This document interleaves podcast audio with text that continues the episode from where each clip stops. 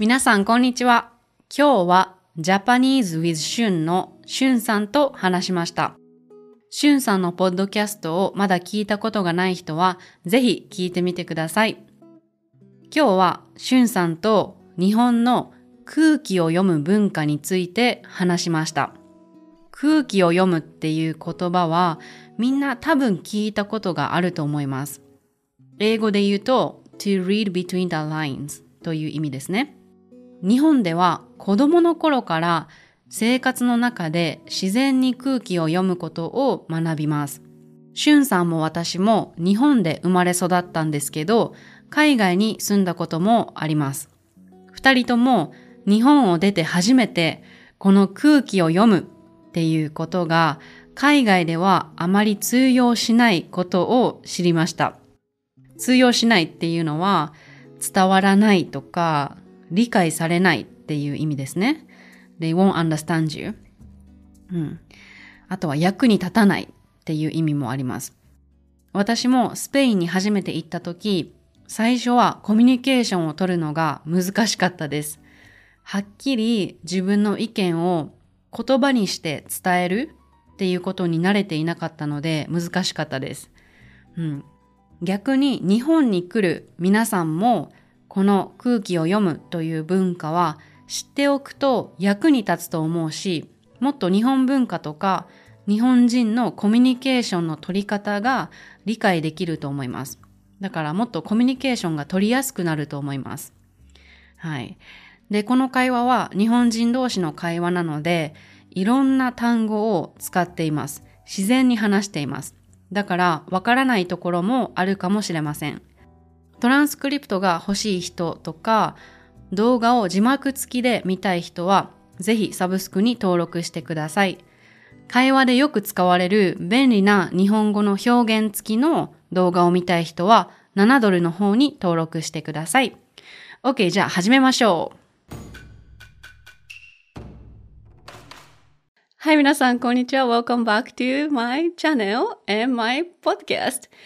今日は Japanese with Shun のしゅんさんに来ていただきました。こんにちは。皆さん元気ですか？日本語教師のしゅんです。よろしくお願いします。はい、よろしくお願いします。えっ、と、ポッドキャストで日本語を勉強してる人は、もうしゅんさんのこと知ってると思うんですけど、えー簡単に自己紹介をしていただけますか？お願いします。はい。えっ、と、Japanese with しゅんで、えー日本語を教えています。しゅんです。皆さんよろしくお願いします。はい。はい。えー今はチリ南米のチリに住んでいます。えーまあ仕事は YouTube を作ったり、ポッドキャストを作ったり、えー日本語を教えたりしています。皆さんよろしくお願いします。はい、よろしくお願いします。えっと、しゅんさんはポッドキャストはいつ頃始められたんですか？えー、ポッドキャストは多分2年前ぐらいに始めました。うんうんはい。そうなんですね。そうですね。はい。最初はポッドキャストで、で、そこから YouTube も始めたっていう感じですか？そうです。最初、ポッドキャストを始めて、えー、まあ、なんか、ポッドキャストをしていて、YouTube も見たいっていう声があって、うんちょっと始めてみようかなと思って、YouTube も始めてみました。うん。はい。はい。あの、しゅんさんは、ノマド生活をしていましたよね。今もしていますよね。そうですね。今、今もそうですね。はい。ええあそうですねの、はい私結構ノマド生活に憧れるというか、私もこれからやってみたいなと思うことなんですけど、い、ろんな国に旅行しながら仕事をするのはどうですか、あのーめっちゃ楽しいですよ。楽しそあのーえー、私は、う。うん。なんか、旅旅行を最初にしていて、で、そして、その後、日本語を教え始めたので、あう。んそう、最初からもう、このノマドというか、この旅の、このライフスタイルは、もう最初からこんな感じでしたね。そうなんですね。うん。それから日本語の、まあオンラインで日本語を教える仕事を始めて、うん、このオンラインで日本語を教える仕事はこの、その、まあ、ノマドの ライフスタイルに合っていたので、そうですね。そうそうそう。それで日本語を教え始めて、えー、まあそこからポッドキャストを作って、YouTube を作って、ああ。はい。するようになりました。あ、じゃあ最初はもう旅行が楽しすぎて、いろんなところに行ってたんですね。ええはいはいはい。最初はそれでしたね。え、うん何年前ぐらいからそういうライフスタイルをしてるんですか？もう本当に大大学生の時から、なんか大学生の時に、えうんうん1年休学して、世界一周旅行をしていて、もうもうその時からずっとフラフラしてましたね。ふらふら。ずっとフラフラしてましたね。もうその時からほとんど日本には住んでいませんでしたね。そうなんですうね。んええはいでもなかなか珍しいですよね。あの、日本で大学を休学する人ってすごく少ないじゃないですか。そうですね。なんか10、今10年前ぐらいかな。多分昔はもっと珍しかったと思います。そうそう。私の頃も結構珍しくて、休学するって言ったらみんなに心配されたんですけど、私も休学したんですよ。そうですね。ああ、そうなんですか。ああ。そうそうそう。なるほど。え、休休学して世界一周してたんですか？休学して、箱根のゲストハウスでインターンシップしてたんですよ。あのまず英語を上達しないと何もできないと思ったから、まああの、その時はネットフリックスじゃなくて、フールっていうサイトで、はいはいはい。フレンズっていうドラマをうん見ながら英語を勉強してたんですよね。で、その英語を使う環境 にその自分を置かないと英語上手にならないなと思ったから、そのゲストハウスに行ってはいはいはい。インターンシップしてたんですよ。で、そこでは、あの、ただゲストに泊まってもらうだけじゃなくって、結構あの文化を教えたりしてたんですね。そう。そっか、じゃあ、フフレンズでたくさん英語を聞いて、ゲストハウスでたくさん話す練習をしてたんですね。そうそうそう。フレンズであの聞いたフレーズとかをゲストに使ってました。なるほど。すごいもう国内留学 ですね。そうそうそう。外外国に行かないで。そうなんですよ。だから英語圏に住んだことがないんですけど、あの、はいそうやって国内で、あの、自分で英語を勉強してたんですね。で、もううん休学したんですけど、やっぱりその時は珍しかったからみんなに、え、なんではいはい。休学するの、休学したら、あの、就職しにくくなるから、休学しない方がいいんじゃない？みたいなことを言われてましたね。そなるほど。いやーでもそうですね。同じですね。でもなんか、もう休学する前から、いろいろなところにバックパック、で、バックパッカーとしていろんなところに行っていたので、なんかもう、またか、みたいな感じでしたね。はい。そんな感じでしたそっかそっね。か。ええ面白いですね。なんか、はい。同じものを感じますね。私も外に出たかったので。あー、そうですね。はい。うんうんうん私もそう、なんか毎日の生活がつまらなくて、なんか、そう、それが一番大きかったですね。はい。ー毎日の生活がつまらなくて、えっ、と、何か、何か面白いことはないかなって思って探していて、バックパッカーの旅は絶対面白いと思って、なんか日本に、うん。まあ日本じゃなくて、それこそ、まあ東南アジアとか、ヨーロッパとか、日本とは違う国で、何にも予定を決めないで、もちろんその時は、あの、スマホとか、まあインターネットもあまりなかったので、えーもう、もう本当に、バックパック一つで、何にも決めないで、え行くのが本当になんか刺激的で楽しかったですね。いやー、楽しそう。はいねえ。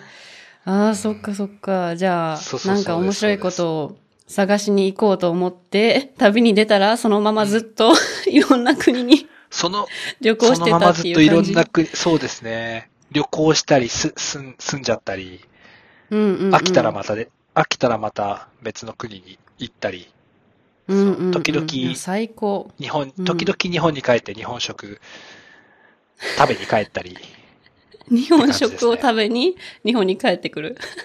それが一番の、一番の帰る理由ですね、もう。はい。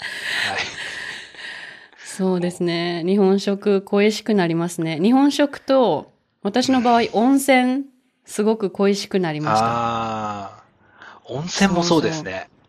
はい。うんなんか、海外生活をしていて多分、この二つが多分一番最初に恋しくなりますよね。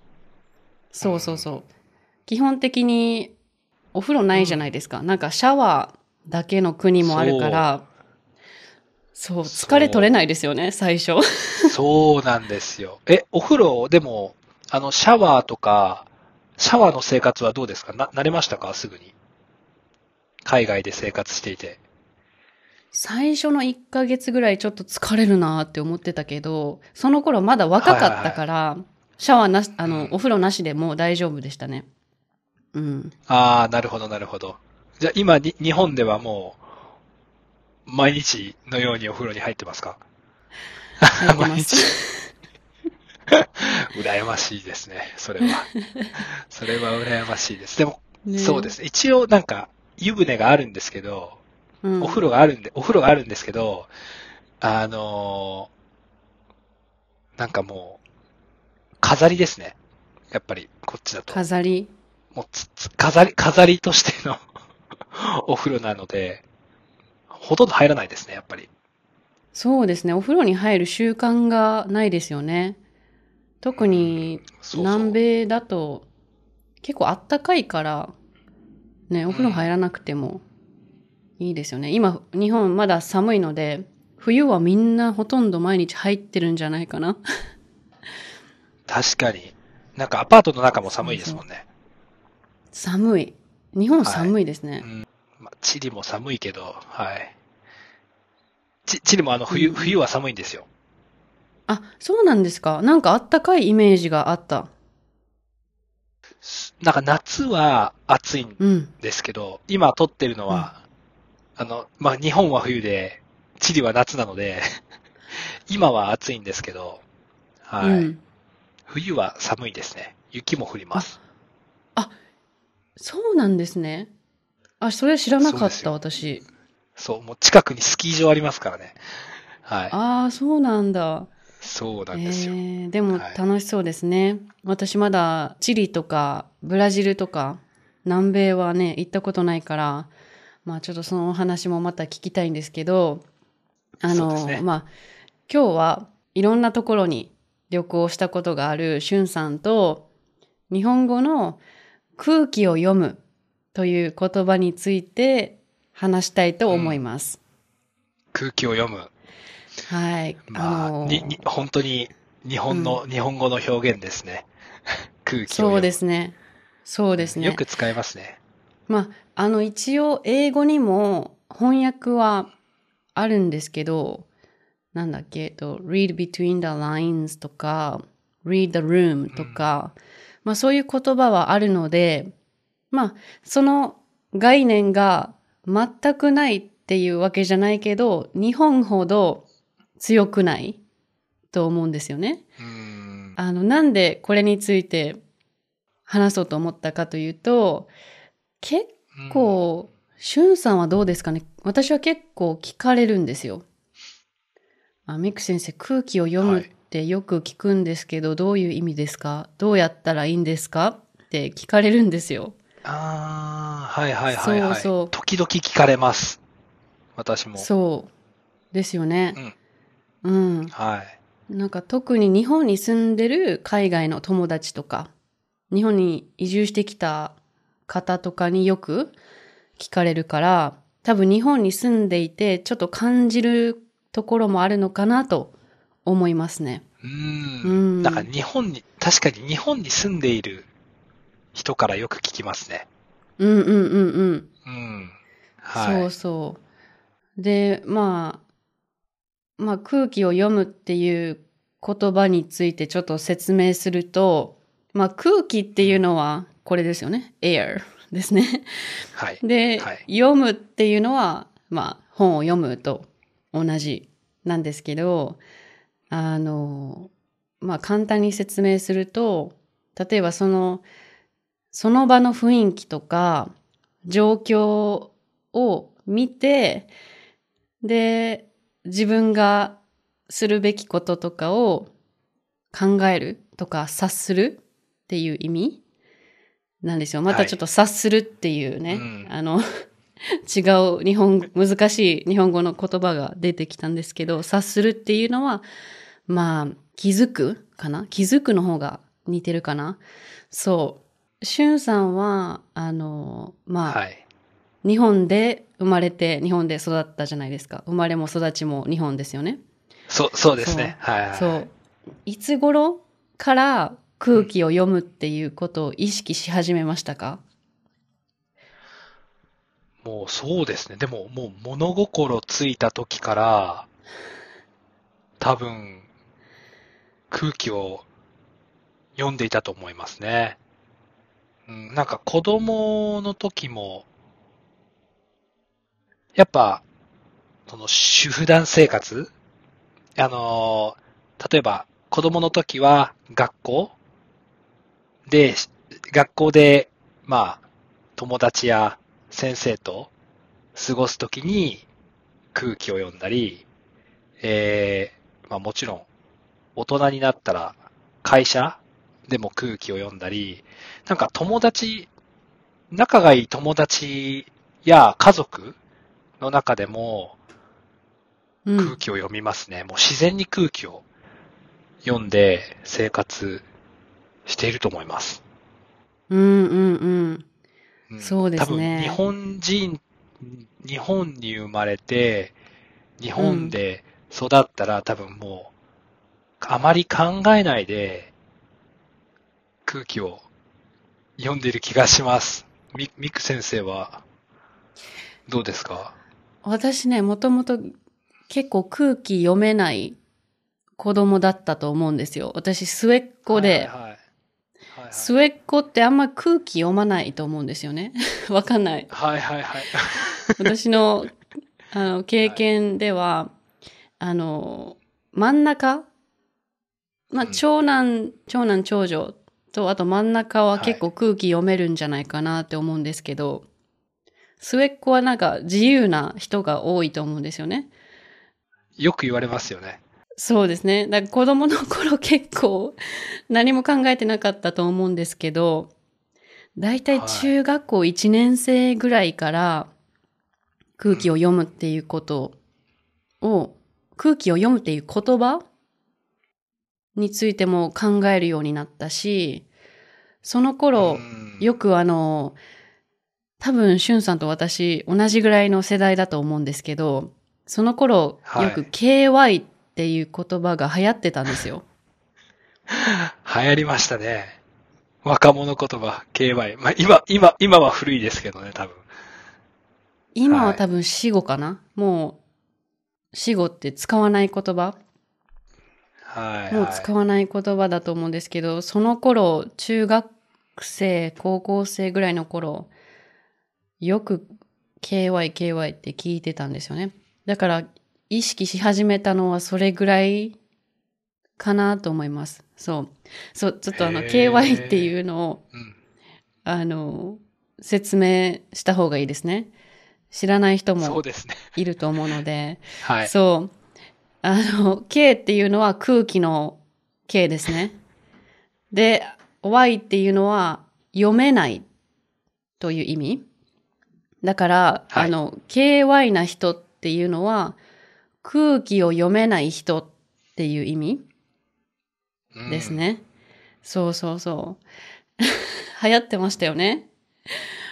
めっちゃ流行ってましたね。はい。うん 確かに、懐かしい。はい。懐かしい。なんかあったら、KY、KY って言われたりとか、お前ほんと KY だなとか言われたり、本当に使って、僕も言われてましたね。あ、本当ですか？う んはい、言われてました。でも、うんうんうん。そうですね。でも、KY は、まあ一応ネガティブな意味の言葉ですよね。まあ冗談としても使っていたけど、例えば、どんな時に日本人はこの人空気読めないなって思うのかなって昨日考えたんですよ。はいはい。で、まあ例えばですけど、さっきしゅんさんも言ってたように日本って結構集団主義で、うん。その個人主義ではなくて集団のことを考える民族だと思うんですよ。はいはい。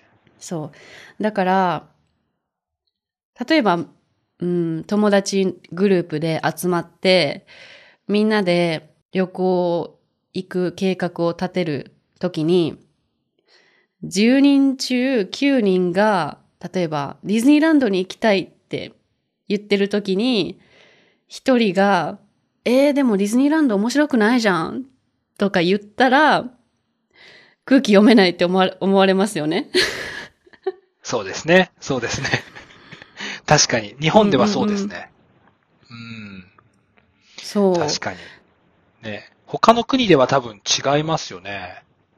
うん。そうそうそそれは、でも本当にわた、私もそう感じました。海外で。海外でこのうん。日本人の空気を読むが全然通じなかったので、でもそれはちょっと本当に大きいカルチャーショックでしたね。日本を出て、その、まあ、海外に住み始めた時に、うん最初のカルチャーショックの一つが、その空気を読むが全然通じない のを感じた時は、うんうんうんうんまあ、カルチャーショックでしたね。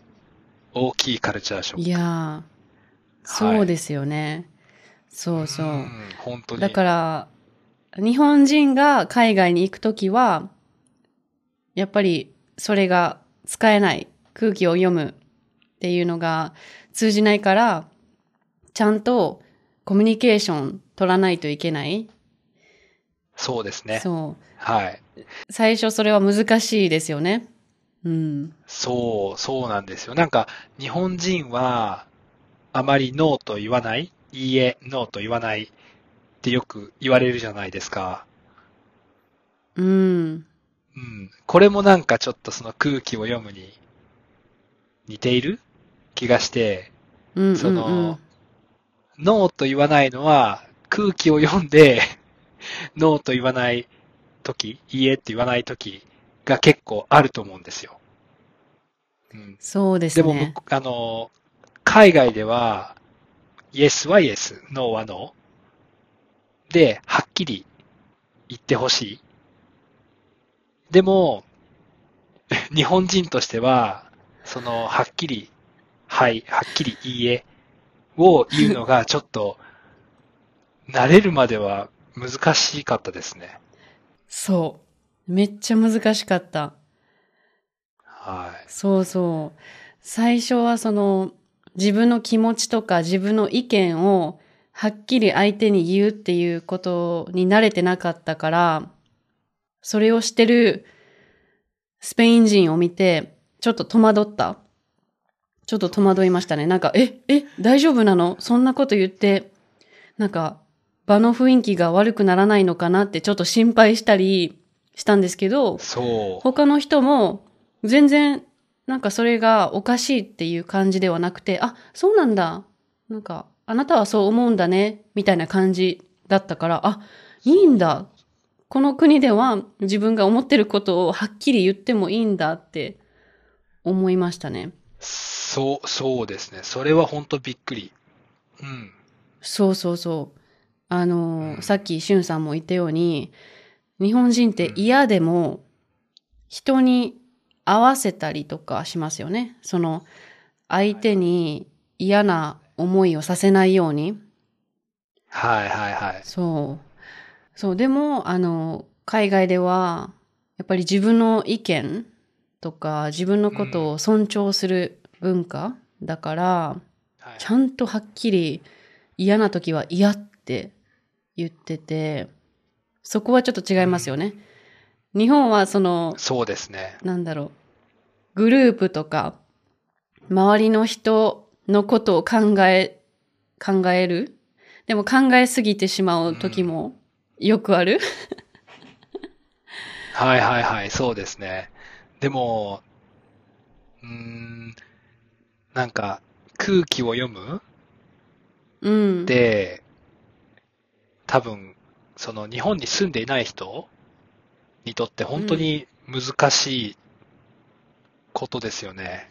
あの、そうですね。なん、か、うーん、なんだろう。その、なんか、例えば、まあ、カナダに住んでいた時に、えーまあ、英語が少しずつわかるようになってきて、まあ、わかるようになってきたんですけど、でも、その、カナダのの文化、その、はっきり意見を言ったり、その、はっきり、イエス、ノーを言ったりすることの方が、英語を話すことより、え英語を話すことより難しかったですね。なんか慣れるのに時間がかかりました。はい。うんうんうん。そっかそっか。うん、だから、まあ、日本に来て日本語を勉強する人は、している、したい人は、その日本の空気を読むとか、日本人の、その、日本の習慣とかに慣れる方が時間がかかるかもしれないなーって思いました、今。うんうんうん。はい。そうですね。逆に私たちが慣れなかったように、日本に来た人たちもそのこの空気を読むっていう概念になれるのはちょっと大変かもしれない。でも、その、ねうん。あの、日本だけじゃなくって、例えば海外でも、うん、多分空気読めないなって思う瞬間あると思うんですよ。日本には、あの、例えば空気を読むっていう言葉がありますけど、海外でも多分、その友達同士とか家族の中で、この人空気読めないなって思う瞬間があると思うんですよね。はいはいはいはい。なんか、例えばあの、日本はそそのグループで何かを決めるときとかはすごく空気読むんですけど、その、はい友達とかの状況を見て、なんていうかな、状況を見て、自分が今言いたいことを言わなかったり、後で言った方がいいなって考えて、その時は言わなかったりするじゃないですか。はいはいはい。それはうです多分ね、海外でもあると思うんですよ。例えば、あの、例えばですけど、友達が昨日、あの、パートナーに振られたとするじゃないですか。で、はいはい。そこで自分の パートナーのことをのろけまくる人ってあまりいないと思うんですよ、海外でも。確かに。そうですね。うんうん。はいはい。うんそれする人は多分空気読めないっていうか、うん、相手の気持ちにあまり共感できない人はいはい。はい。うんうんうん。そうですね。そう。だから、あると思うんですよ、海外でも。そう。そう言われてみれば、そう、そうですね。そう。ただ日本はそれを結構気にするかな？他の国に比べて。例えばね、私が海外にいて、すごいカルチャーショックっていうか、面白いなと思ったことは、あの、はいスペインにいた時に、日本人だけのパーティーもしたことがあるし、あの、海外の人、まあ、スペイン人とか、いろんな国籍の人ともパーティーをしたことがあるんですよ。で、大体、日本人のパーティーだったら、片付けるとき、何も言わなくても誰か一人が片付け始めたら、みんな気づいて、はいあの、それぞれ何かをし始める。そう、空気を読んで、あ、あの人は今洗い物してるから、じゃあ私はなんかテーブルを拭こうかなとか、なんか自分が何ができるかなって自然に考えてそれをする。で、逆にその中で携帯見てる人がいたら、あの人空気読めないなって思っちゃうじゃないですか。そうですね。はい。そうそう。でもあの、海外の方とパーティーするときは、あの、みんなそれぞれ自分の時間を楽しんでいるから、うーん、みんなが何をしてるかっていうことよりも、自分が話してる人との時間を大切にしたり、はいはい。こう今やってることに集中したりすると思うんですよね。だから、例えば、あの、誰かが掃除をし始めても、あんまり気づかないはいはいはい。で、確かに。そう、私が例えば何か、うんもうそろそろ時間だから何か片付けてたら、日本人の友達はすぐ気づいて、あ、何か手伝おうか？って言ってくれる、うん、なんかすごい想像できます。はい。そうそうそう。だから、周りをよく見ちゃう。なんか、別に見たいと思う、なんか見ようと思って見てないけど、子供の頃から多分そういう、ううんん、周りを見るっていうことを教えられたから、見るのかなって思いました。はい、そうですよね。多分本当に遺伝子レベルに、遺伝遺伝子に組み込まれ、組み組み込まれてますね。多分。そうそうそう。だから、なんか、しゅんさんがさっき言ってたように、日本に来る海外の方にとってはちょっと、うん、慣れるまで時間かかると思うんですけど、多分周りを見るとか、他の人が何をしようとしてるかを観察すると、はい。結構空気を読みやすくなるのかなと思いました。うんああ、確かに。でもなんか、その、例えば日本人のパーティーに行ったら、まあ、その、まあ、ミックス先生も今言っていたように、多分みんなが 同じ動きをし始めて、多分、うん。あれ？何が起こっているんだ？って思いますよね、多分。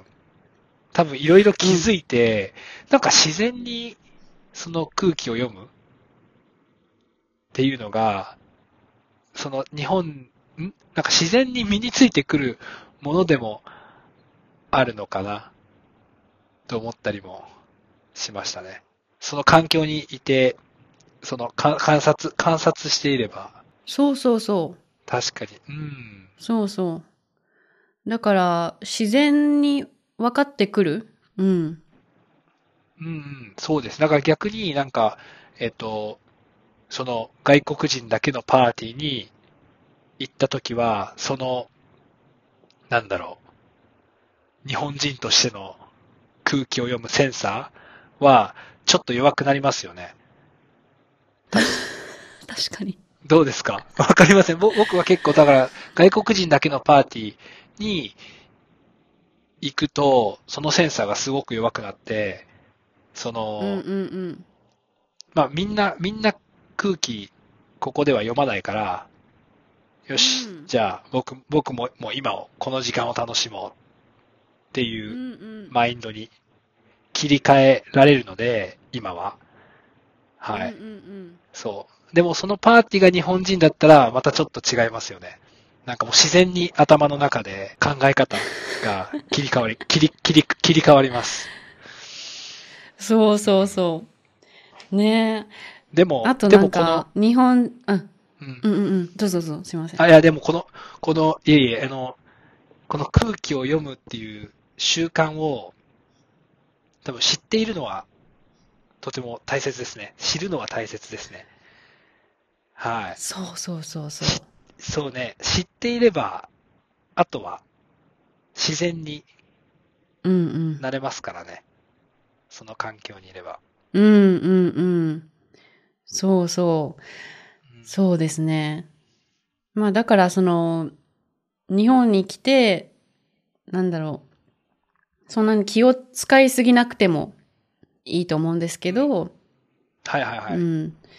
もし日本人とうん、友達になりたいとか、たくさん日本人の友達が欲しいっていう人は知ってるとコミュニケーション取りやすいかな。そうですね。皆さん、今日も聞いてくれてありがとうございました。Please don't forget to follow this podcast so that you will not miss any of my future episodes. And if you like to improve your Japanese fast and effectively, please check out my course. Now you can listen to a few sample audios for free on my website, so you can check it out and see how it works. You have nothing to lose, so please try it if you like. It's an audio course, so you get to listen to it anywhere while doing anything, just like when you're listening to my podcast. So, in this course, you will learn the most powerful grammar to express yourself, master the verb conjugation, expand your vocab because I make sure to use new vocab and expressions in each audio, and you will have more confidence in speaking Japanese. So if you want to become fluent fast and learn not boring sentences that we never use, but real Japanese that we actually use here in Japan and connect with people, please check it out. The link is in the description box. OK, 最後まで聞いてくれてありがとう。じゃあまたね。